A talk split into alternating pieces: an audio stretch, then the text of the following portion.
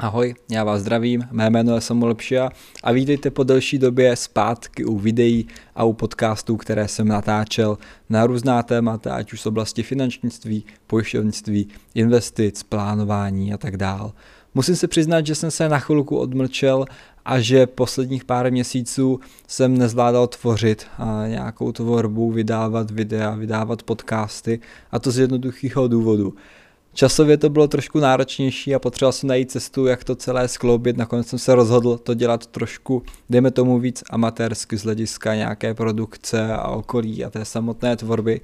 A na druhou stranu je to o to efektivnější časově a myslím si, že a myslím si, že díky tomu aspoň dokážu tvořit něco, což je pořád lepší než nic. Důležitý je ve finále ten obsah a ne až tolik ta forma. Dneska bych se chtěl s vámi podívat na téma příliš mnoho majetku v České republice. V rychlosti, myslím si, že to budou formáty na 5-7 minut.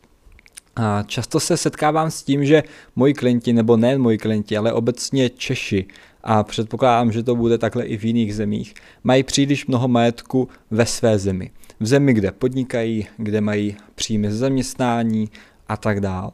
Má to několik rizik a je to častá chyba, která se opakuje. A mám tím na mysli to, že lidé mají většinou třeba spoustu peněz v nemovitostech, které zde vlastní, mají je zde doplaceny, mají v nich třeba 20-30 milionů nebo řády jednotek, to je celkem jedno, a v dalších aktivech nemají příliš mnoho zdrojů. Tím pádem velká část jejich majetku je závislá zde na České republice. Toto se opakuje třeba v rámci podnikání. Spousta lidí má většinu svých majetků ve své společnosti, ale nevyvádí ty peníze včas a průběžně ven, vlastně nechává je pořád v té firmě, takže kdybyste se podívali na strukturu jejich osobního majetku, který opravdu vlastní, a tak zjistíte, že to jsou prostě nějaká finanční aktiva v menší výši, co si vyvedli, třeba nějaká penzíka, nějaká hotovost, mají třeba auto, mají nemovitost, ale zbytek jejich majetku je opět v té společnosti, což má taky svá rizika, protože většinou podnikají v České republice primárně.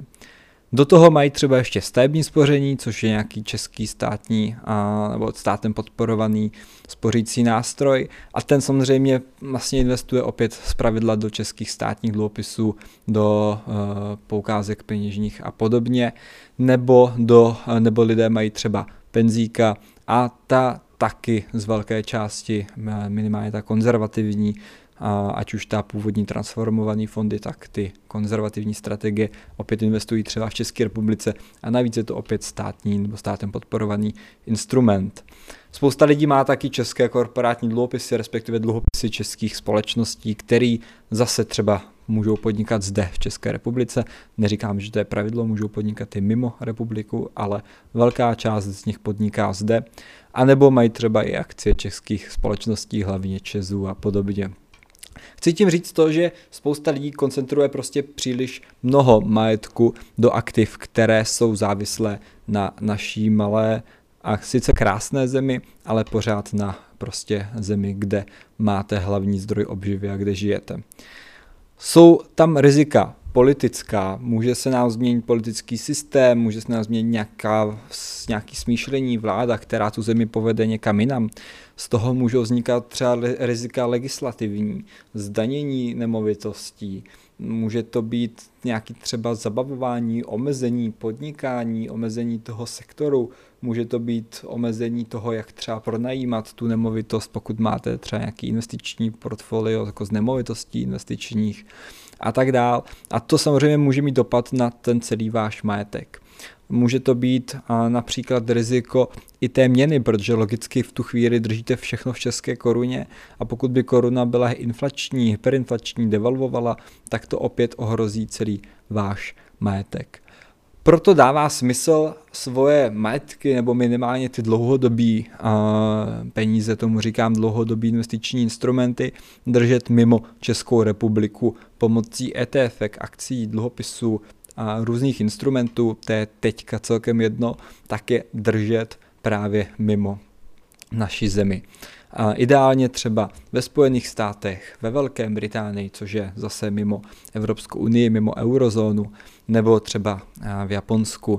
Samozřejmě samostatnou kategorii jsou pak nějaké rozvíjející se státy, ať už azijské, africké, latinskoamerické, ale o těch se teďka bavit úplně nebudeme. A Potažmo samozřejmě část těch aktiv může být i v ostatních zemích Evropy, respektive Evropské unie a eurozóny, i když tam je ta provazba s českou ekonomikou a, s Českem obecně trošku blížší, proto jsem zmiňoval primárně Severní Ameriku, Japonsko a třeba tu Velkou Británii.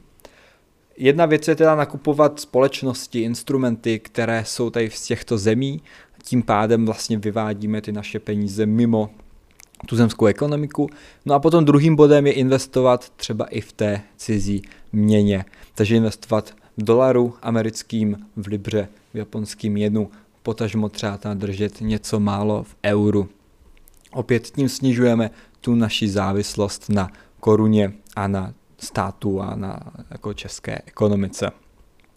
Takže toto jsou hlavní důvody a vlastně možná i takové chyby, které vnímám u klientů, že příliš prostě mnoho jejich majetku je koncentrováno do a, ekonomiky české a dá se to řešit tímto způsobem, ale bavíme se, pokud to takhle řešíme, vyložení o těch dlouhodobějších penězích, samozřejmě krátké peníze, které prostředky, které potřebujeme za rok 3-5, tak ty budeme držet spíše v Česku, blíže České republice, spíše v koruně než v jiných měnách.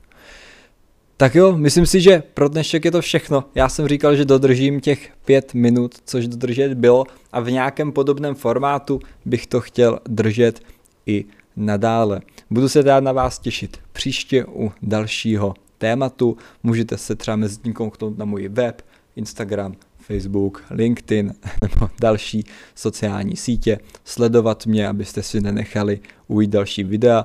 Pokud se vám líbilo, budu rád za palec, případně za odběr, aby vám ta další neutekla. Tak zatím se mějte. Ahoj a nashledanou.